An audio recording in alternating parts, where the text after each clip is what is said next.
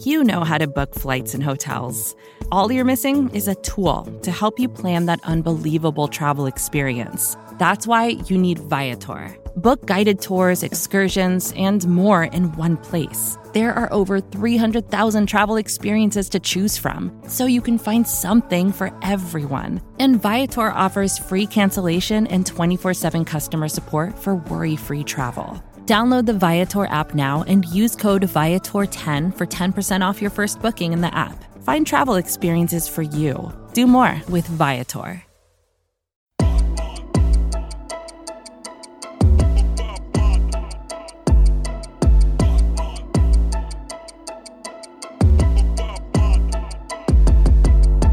You are inside the QB factory where a magical development dust make dream come true. I am your host, Michael Kist, joined as always by QB1 in our hearts, in our minds, Mark Schofield. All of this brought to you by SB Nation, Bleeding Green Nation. We are on episode eight.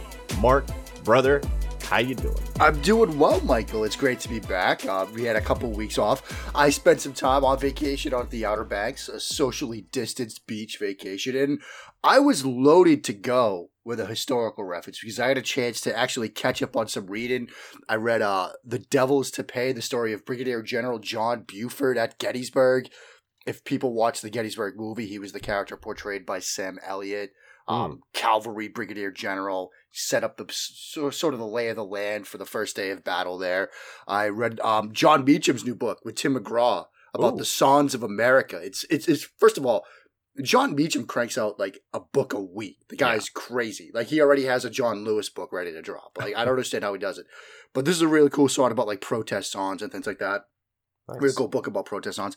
I wrote a I read a book about well, I'm midway through a book about the French Revolution. So I was ready to go, but I understand, Michael.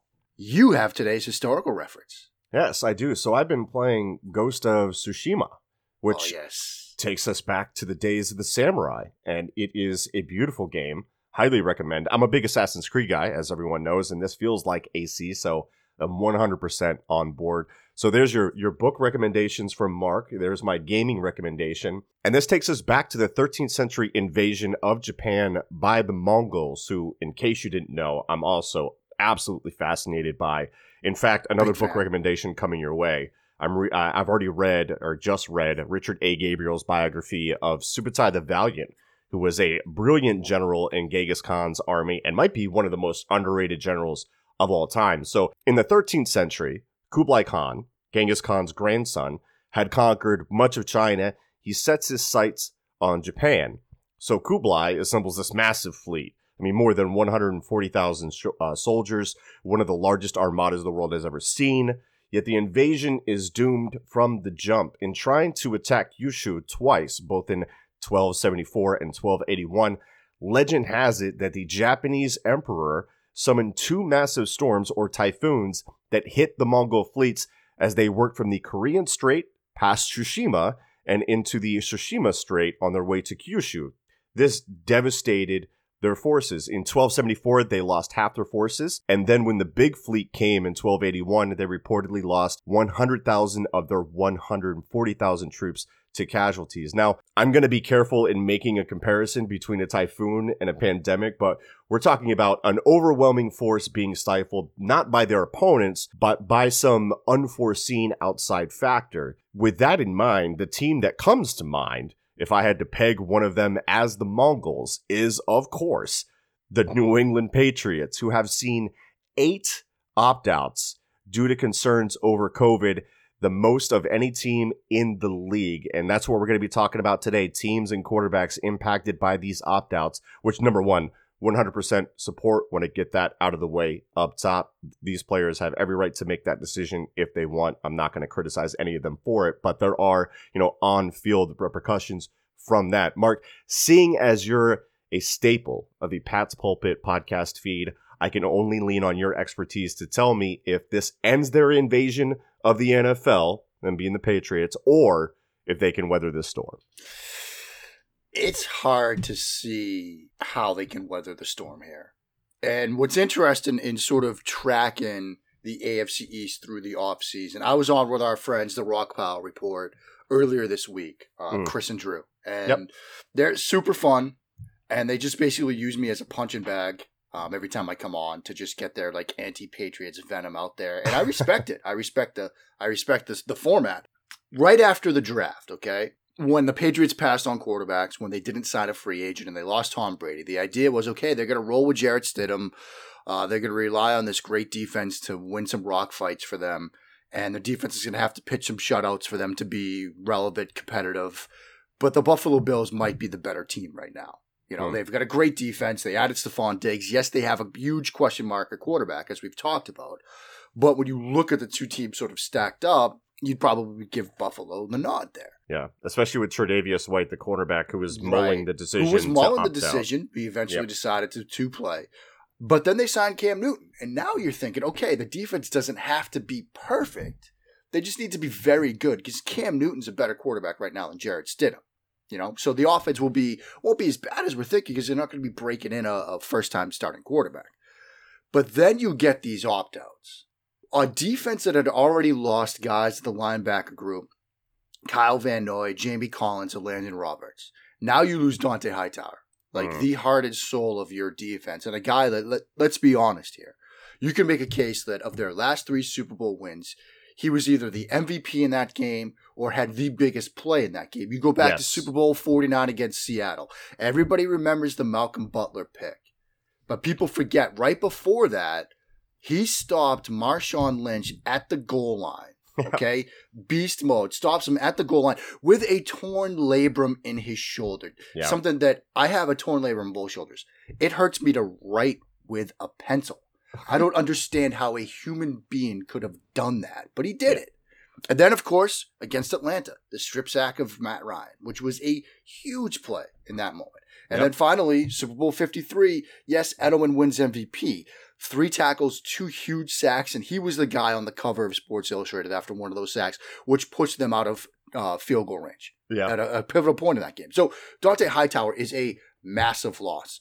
Patrick Chung is a massive loss. Mm. They ask so much of Patrick Chung in that defense. When they go 3 2 6, there are times when he's the middle linebacker. Mm-hmm. They have him down in the box. They trust him to cover tight ends like Travis Kelce. They'll let him play free safety, half field safety at times. They put him all over the place. And yes, they just drafted Kyle Dugger, a Division two kid, athletic kid out of Lenoir-Rhyne. But the hope was he could be Chung's caddy for a year and sort of learn things before taking that job. That's out the window.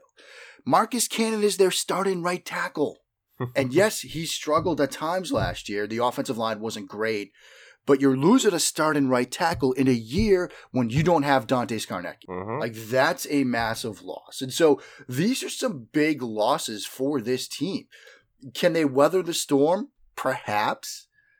But I think what's fascinating to think about anytime Belichick and or the New England Patriots by proxy do something, everybody's spidey senses start tingling.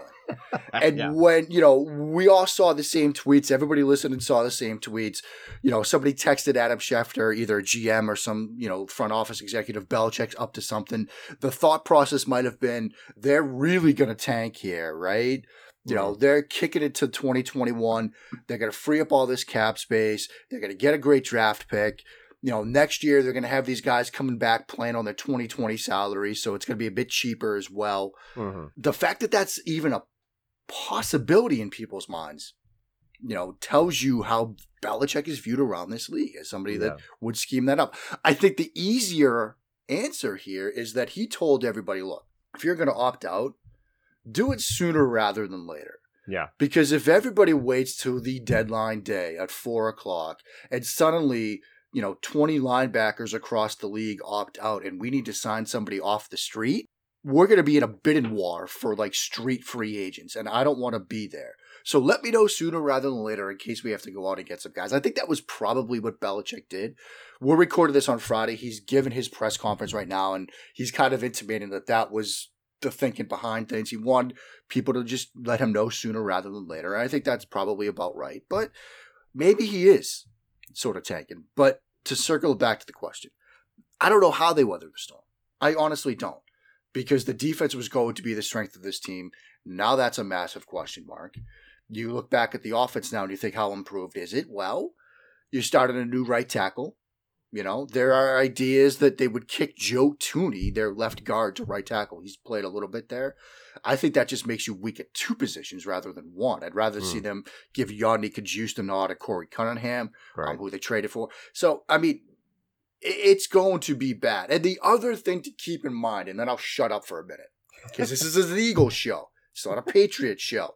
You're not on the Pat's pulpit feed, kids. You don't have to check your phones. They have such a bad schedule. Yeah. Like they start their first five games: Miami, at Seattle, Raiders at home, at Kansas City, Denver. Then they get the bye, and then they get a brutal 11 game stretch. And Bill Belichick traditionally uses the first four games as an extended preseason. Right. If he does that, this team's one and four headed into a bye. Coming out of the bye, they get a really brutal stretch, including a Sunday night, Thursday night at the Chargers, at the Rams, late in the season before they come back to play at Miami and then close it out with Bills Jets.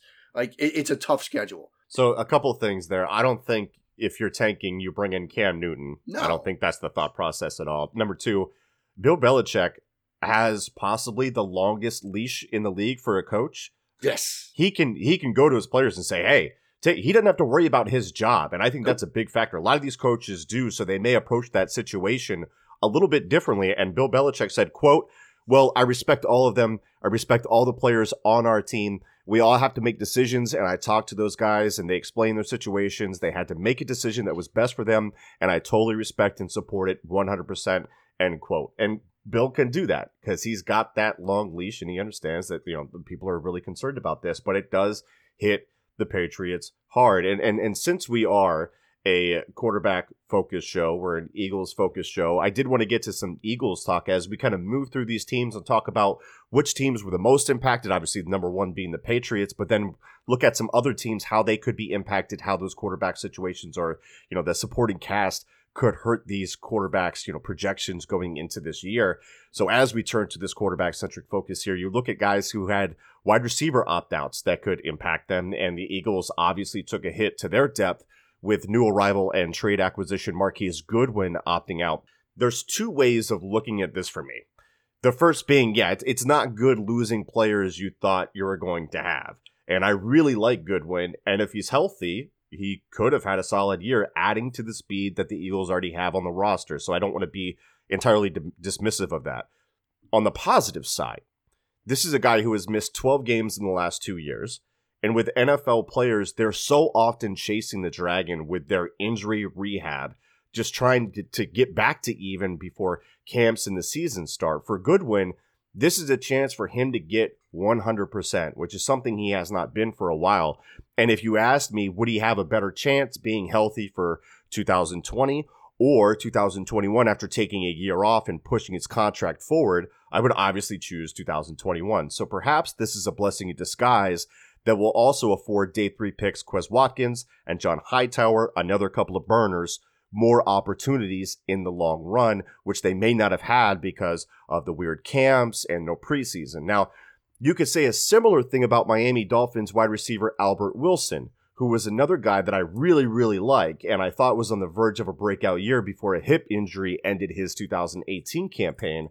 He is also, like Goodwin, missed 12 games in the last two years, and he's over a year younger than, than Goodwin. So the problem for Miami is that they don't have the depth, and I and I feel weird saying that the Eagles are better at, at depth at wide receiver than any other team, considering what we saw last year. But Miami really doesn't have the depth to absorb this, along with the opt out from Allen Hurns, because looking at their lineup, you have DeVante Parker, who just signed a new deal. Shout out to his co-agents Ronald Darby and Jalen Mills. And after that, there is so much unknown. Second year wideout Preston Williams is the guy that they're hoping can complement Parker. Uh, Williams had 32 catches, 428 yards, three touchdowns in eight games for them last year, which ain't bad, but he's still got plenty to prove. And then there's guys like Gary Jennings, Jakeem Grant, their seventh rounder Malcolm Perry, the tiny shrine game dude. I remember you asking me to keep an eye out on him during those practices for the Patriots.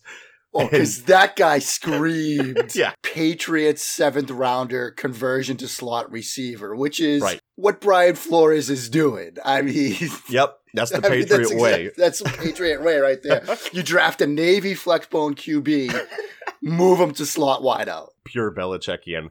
Uh, and then there's Isaiah Ford on the Dolphins depth chart, and how could we forget I was gonna say you can't forget this next name. Mack Hollins? So the rookie Tua Tagovailoa steps into a situation with a lot more unknown outside of wide receiver one, and even that wide receiver one, I'm sure some people are skeptical with Parker, with the concern being that he might just be a one year wonder that was on a contract year. So the Dolphins were the only team with two opt outs at the receiver position, again with Hurns and Wilson. Mark, how do you see that affecting Tua's rookie campaign?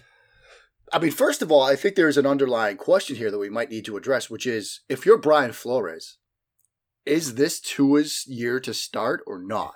Hmm. Like that's, That's- probably a deeper question because you know, in a usual regular off season, he'd have rookie minicamp, he'd have OTAs, you'd have the longer preseason, he'd get some preseason games. And you still have the hip injury. And Mm. so when you've got this truncated different preseason schedule, different training camp schedule, no minicamp, no OTAs, none of that stuff, and a hip injury, are you running him out there? Like you drafted Tua to win for the next ten years, not to win the next ten games. And Ryan so I- Fitzpatrick at the second half of the season Ryan Fitzpatrick. So I mean, I I think you want to see him on the field, obviously, but I'm not sure I'd be comfortable making him your week one starter. I mean, Okay. but that's a different question. I do think this wide receiver group, this wide receiver room, got diminished in a big way with those two opt outs. And again, look, we fully respect and support players deciding to Right. do what's best for them and their family. Like that goes without saying. If you've got questions about this, you need to do some long and hard thinking in a quiet room. The one that's, I think if people have questions about Parker, go back and watch week 17, okay?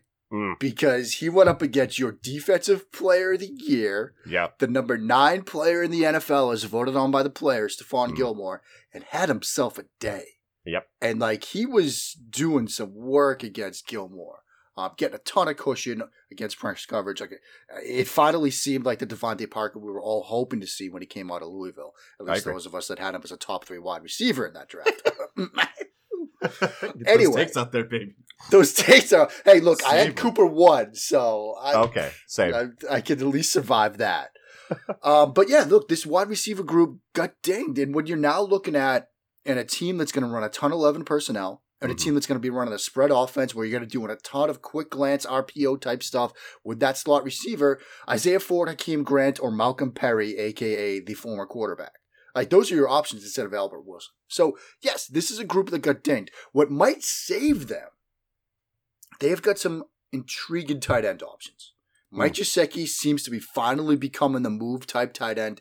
And Durham Smythe, not, you know, the world's best tight end option, but serviceable. They could decide, look, we're going to do more 12 than we thought. We're going to use Gesicki as like a big slot type guy. He'll be our quote unquote slot guy when we go 11. They could do some things. But yeah, this, if we're talking about wide receiver groups that got hurt the most, I think Miami's that clear choice. Yeah, just with the depth. There wasn't a lot of wide receivers that opted out, so it was slim pickings as far as teams that were affected by it. But I would say that Miami is definitely uh, struggling here with the depth at that position. When we come back here on the QB Factory, we're going to talk about another NFC East team. We're going to compare them to an AFC West team and see who has it worse. That's coming up next here on the QB Factory. And we are back here on the QB Factory, episode 8, SB Nation, Bleeding Green Nation, bringing it to you. Michael Kist here with QB1 in our hearts, in our minds.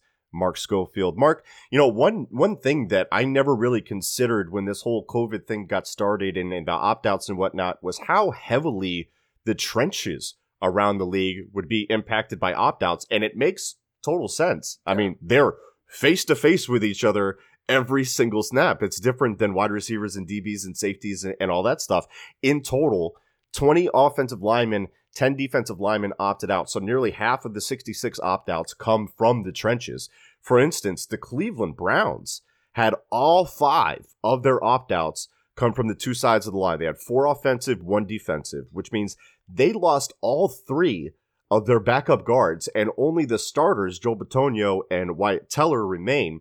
The Chiefs lost a good one in Doctor Laurent Duvernay Tardif, but I think the biggest question mark stemming from this comes from along the Giants' offensive line, who saw their starting left tackle, Nate Solder, opt out. Now, despite the ridiculous contract that the Giants gave to an average starter, an average starter at left tackle, even if he's slightly below average, it still has value if you don't have if you if you have him there instead of as opposed to not having him. Without Solder, the Giants are going to start their fourth overall selection, Andrew Thomas out of Georgia at one tackle spot, assumingly the left tackle spot, and at the right tackle spot, it's a battle between veteran Cameron Fleming, who is bad, former undrafted free agent and 24 year old Nick Gates, know nothing about him, and third round selection rookie Matt Peart, who I really liked, but I was more of a fan of his second and third year projection. So for a guy like Daniel Jones, who is so unbelievingly blind to pressure, or at least was as a rookie, that drop off just might get him killed if the rookies don't step up, which is a big ass from two guys who are uh, talented but probably need time to develop to be effective and trustworthy starters. So before we get into the next team, I wanted your thoughts on what the Giants situation, how you think that could impact them. To jump off where you started, it kind of makes sense for offensive linemen, defensive linemen to opt out for a couple of reasons. I think, you know, recent studies have shown that if this virus can be, you know, put in an aerosol form, you're sitting there breathing on each other for 40 minutes a game. Like, yeah, that's an issue. And we've seen that people that are overweight, bigger bodied, have more of a you know high risk factor associated right. with this. So it would kind of make sense. With look, bigger guys might want to opt out. So I under certainly understand it. With Nate Solder, you certainly understand it. He's a cancer survivor. His son is battling a rare form of cancer, which is why you know when he was tested the free agency waters, you know a lot of teams that were making pitches to him, you know, were basically this is how close you will be to a world class cancer facility. Hmm. Nora Princiotti from the Boston Globe did a fantastic piece when Solder was with the Patriots, highlighting how every Tuesday Solder would miss practice because he and his family would drive from the Foxborough area up to Boston so his son could get treatment. You know, it's just a fascinating story. We all wish Nate Solder and his family the best. Yeah. But now you look at started two rookie tackles for a quarterback who, let's not forget, led the league in both fumbles and fumbles lost last season. And also, of those 11 fumbles lost, 10 of them led directly to points from the opposition. This is a massive concern for the New York Giants, especially when you remember they are A, breaking in a new offensive system with a new offensive coordinator. So Jones is learning his third offense in three years. And B, that offense they're breaking in is a more vertical downfield system of Jason Garrett's mm. rooted in sort of Air Coryell concepts. So you're going to need more time to throw in the pocket with a quarterback that blindingly feels pressure, as you so eloquently put, with two rookie left tackles, one of whom is a third round pick that you're probably looking at unless they decide to flip these guys, he's going to be your left tackle. That's that's a good, good recipe for success, isn't it? no, it's not. Like I, I have the image right now of Gordon Ramsay with his hands on the each side of that young woman. like, what are you? What are you? Right? the the breads are the tackle. Yeah, yeah, I love that. yeah, that's exactly what's what's in my mind right now. So, not that you know we can reduce all of football to meme format, but we could reduce this to meme. Yeah, it's a bad situation. It's a bad situation, and I don't know, short of handed the ball to Saquon Barkley fifty times a game, how they avoid having right. some issues. Now let's compare it with another situation. Drew Lock is going to have some new problems in Denver with Ja'Wuan James opting out their tackle. And you look at their tackle situation right now as it is, you've had the recently struggling Garrett Bolles and Calvin Anderson slotted as your two starters from what I see. But Bolles was already supposed to be challenged by Elijah Wilkinson, who John Elway said would compete for that job. And Anderson is a developmental piece that they poached from the Jets practice squad. And let me tell you, if you're poaching Jets practice squad players, especially on the offensive line, you probably got a problem. With all the weapons that the Broncos added, and trust me, they, they are enticing. They look like they could be explosive. Courtland Sutton, Jerry Jeudy, KJ Hamler, like these these guys could have some serious juice, no question. It could all be undone by their tackle situation on both sides. And I just don't see Lock as that guy that's I mean, Lock's going to be able to create a little bit on his own, but he's so inconsistent and scattershot with his decision making. I think it could go, go like real south real fast. So with Lock, how bad is it? Does it compare to Jones at all? I mean, it's bad too. I mean, you're talking about f- for some people I know over at um, Football Guys, our offensive line expert over there ranked the Denver Broncos offensive line as the worst in the league. Ooh. Brandon Thorn over at Establish the Run, he had them rated pretty poorly as well. and he's a Broncos guy. Yeah. Garrett Bolles, his struggles have been well renowned at this point. Um, you're looking at Lloyd Cushenberry, a third round pick, maybe moving him to center, maybe having him at one of the guard spots. The problem is your best offensive lineman, Dalton Risner, he's a guard. Right. Like you're you're talking about teams are going to have their defensive ends, their edge players pin their ears back, working against, like you said, a guy you signed from the practice squad from the Jets. And if you're poaching, like you said, Jets offensive line talent, yeah. So this is a bad situation. The, the the difference between the two is Lock, and it's a smaller sample size, has shown a bit more of an ability to handle pressure than Jones. Mhm. Doesn't have the turnovers, doesn't have the fumbles in the pocket, doesn't have the strip sacks in the pocket that Jones has. So, and the other thing is the skill players around the two. Mm. Like they both have some potential, Yeah. but I think when you're looking at what the Broncos added, Jerry Jeudy in the first, KJ Hamler in the second, those are two really nice acquisitions, particularly in this situation with Hamler and his ability, the short area quickness, change of direction skills.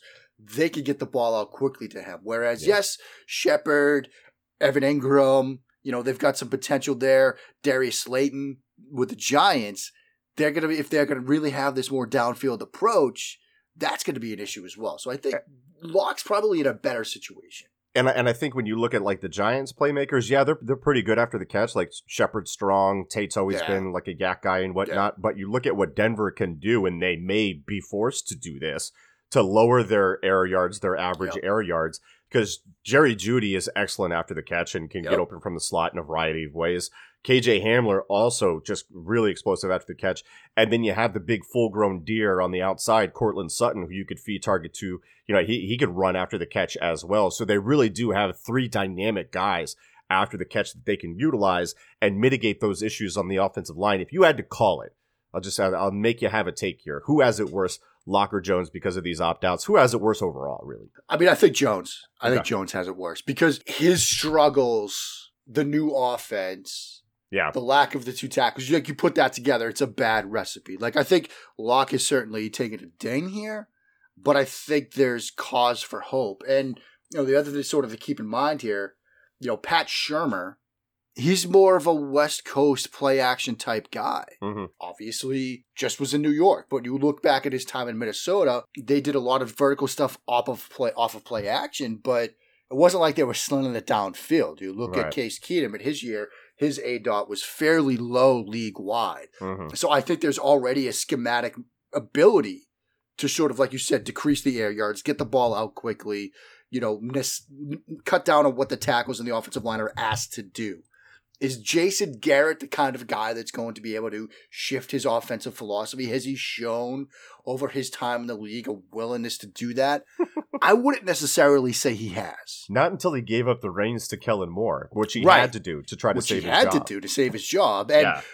about nine months ago, Kellen Moore was the hot name in Mm. coaching circles. Remember those days? hmm Those were good times. Yeah, definitely bad for for Daniel Jones. That's going to be something interesting to track. He's going to need those those rookies to really ball out to, to Or- save his hide. Yeah, Or those new quads.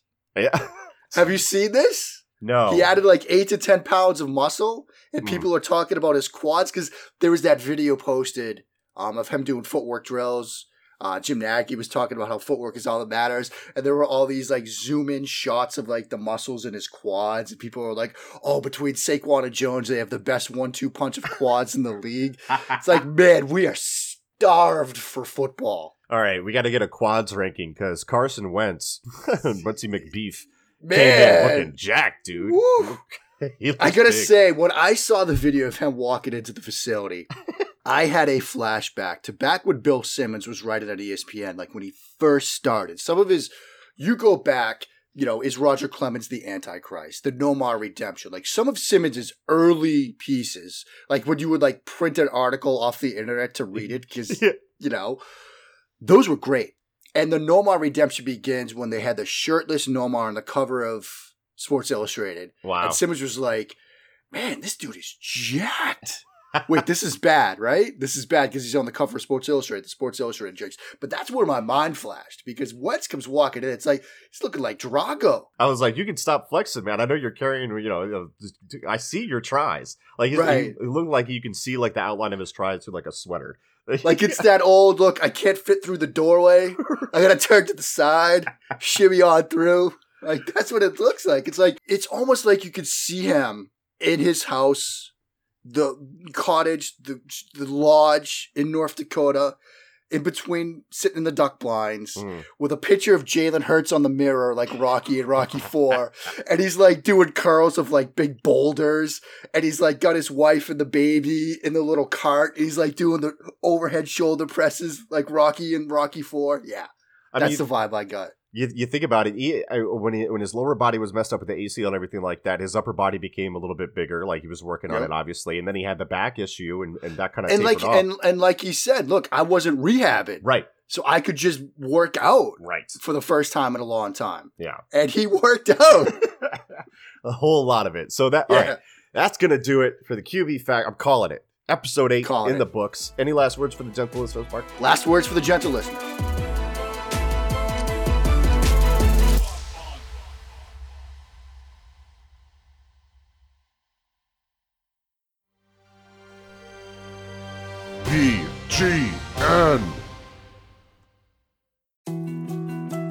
More to dos, less time, and an infinite number of tools to keep track of.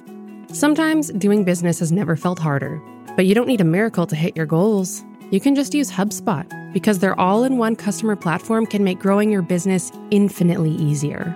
Imagine this high quality leads, fast closing deals, wildly happy customers, and more benchmark breaking quarters. It's not a miracle, it's HubSpot. Visit HubSpot.com to get started today.